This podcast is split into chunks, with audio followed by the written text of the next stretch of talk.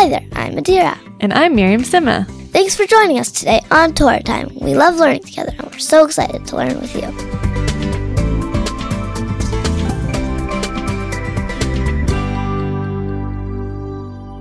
Hey Adira, what kind of mistakes do ghosts make? I don't know. Boo boos. In the double parsha of Matot Masei, Hashem asks Moshe to describe to Bnei Israel what will happen when they cross over the river into Canaan. God talks about who will be going, where they'll live, and the people they'll conquer. And there's also a description of an Ir Miklat, a city of refuge, a place where people could run away to if they killed someone by accident. Let's hear how the Torah tells it.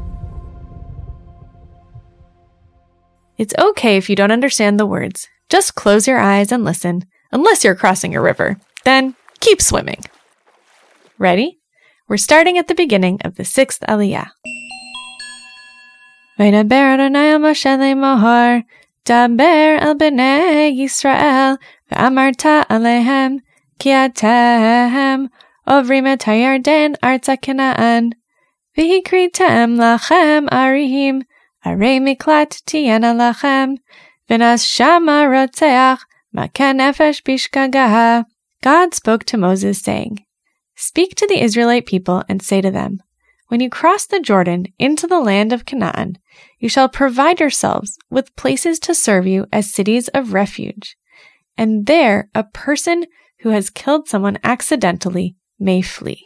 והיו lachem הערים למקלט מגואל, ולא ימות הרוצח עד עמדו לפני העדה למשפט.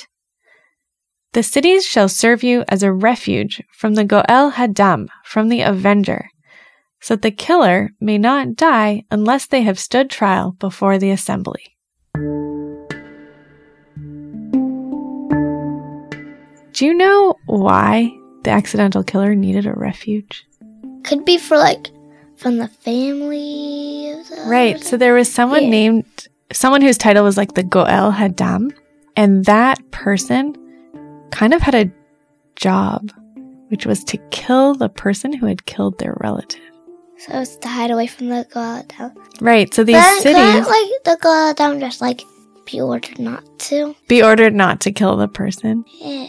Right. Like, is it their job or is it like emotional stuff? Right. It's a really good question. The Torah doesn't really answer. It seems like in the Torah, if someone kills someone on purpose, Then then the Goel Hadam is allowed to kill them. But your question of whether the Torah is telling us that the Goel Hadam's supposed to kill that person or just Ah. may kill that person, the Torah isn't actually super clear about that. then can't they just be like they're not allowed to? Right, because what if the Goel Hadam's just so upset and kills the person who killed their relative? But then the relatives of that person would kill that, and it's just a cycle of violence, and then everyone in the world is dead. Would the other Goel Hadam, the person who the person who murdered on purpose, the original person, would they be allowed to kill that person? I think they wouldn't, right? Does a murderer who is killed by a Goel Hadam themselves have a Goel Hadam?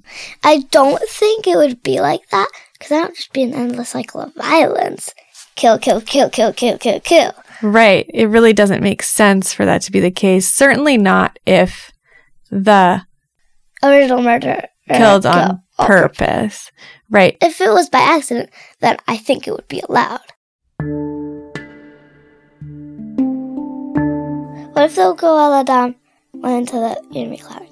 killed him? Right. So that's also an excellent question. How is it that an Ir Miklat can actually protect, Fortress! Like a fortress, you know, like Israel. I Yerushalayim. Like Yerushalayim. like maybe it's a walled city. So you're saying like maybe the Ir Miklat would have to be built in like a very specific way Yeah. so that He can't go in. the Goel Hadam wouldn't be able to go in there. Maybe it would have to be guarded.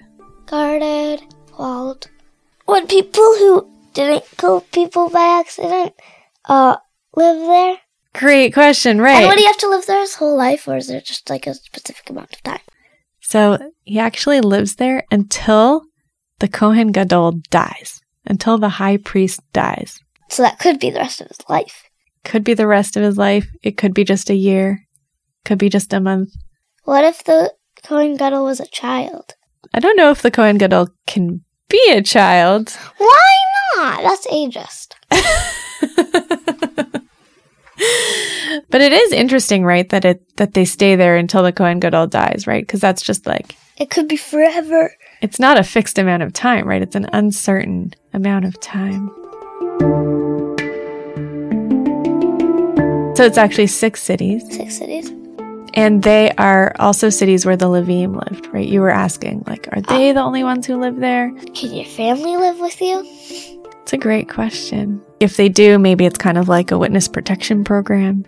So sometimes in a modern court case, if there's someone who might be in danger because of their involvement with the crime, but you want them to be able to testify in court and you don't want them to be in danger, then you might take them and their family and just resettle them somewhere totally different with new names, totally new identities in like a totally new place. That, that uproots their entire life. Right. Have you ever done something accidentally that maybe hurt another person and then you couldn't really take it back? Maybe it's a couple of times. I don't remember. Like, how do we fix things when we can't take them back? Apologize. Try to patch things up, I guess.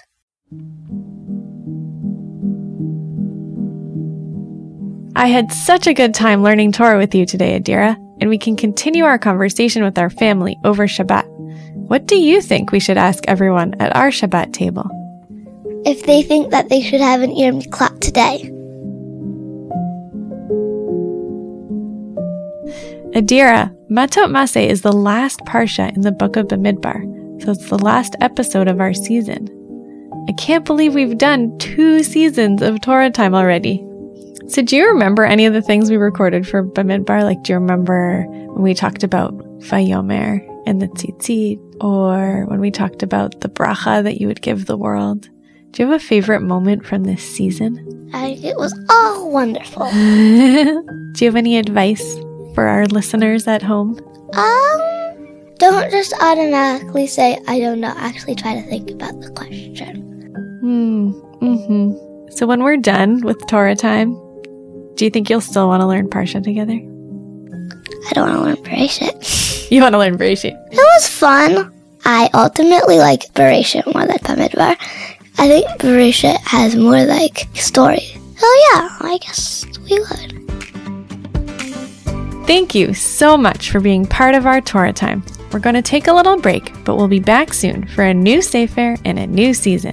Chazak, chazak, v'nit chazek. Until, Until next Torah time.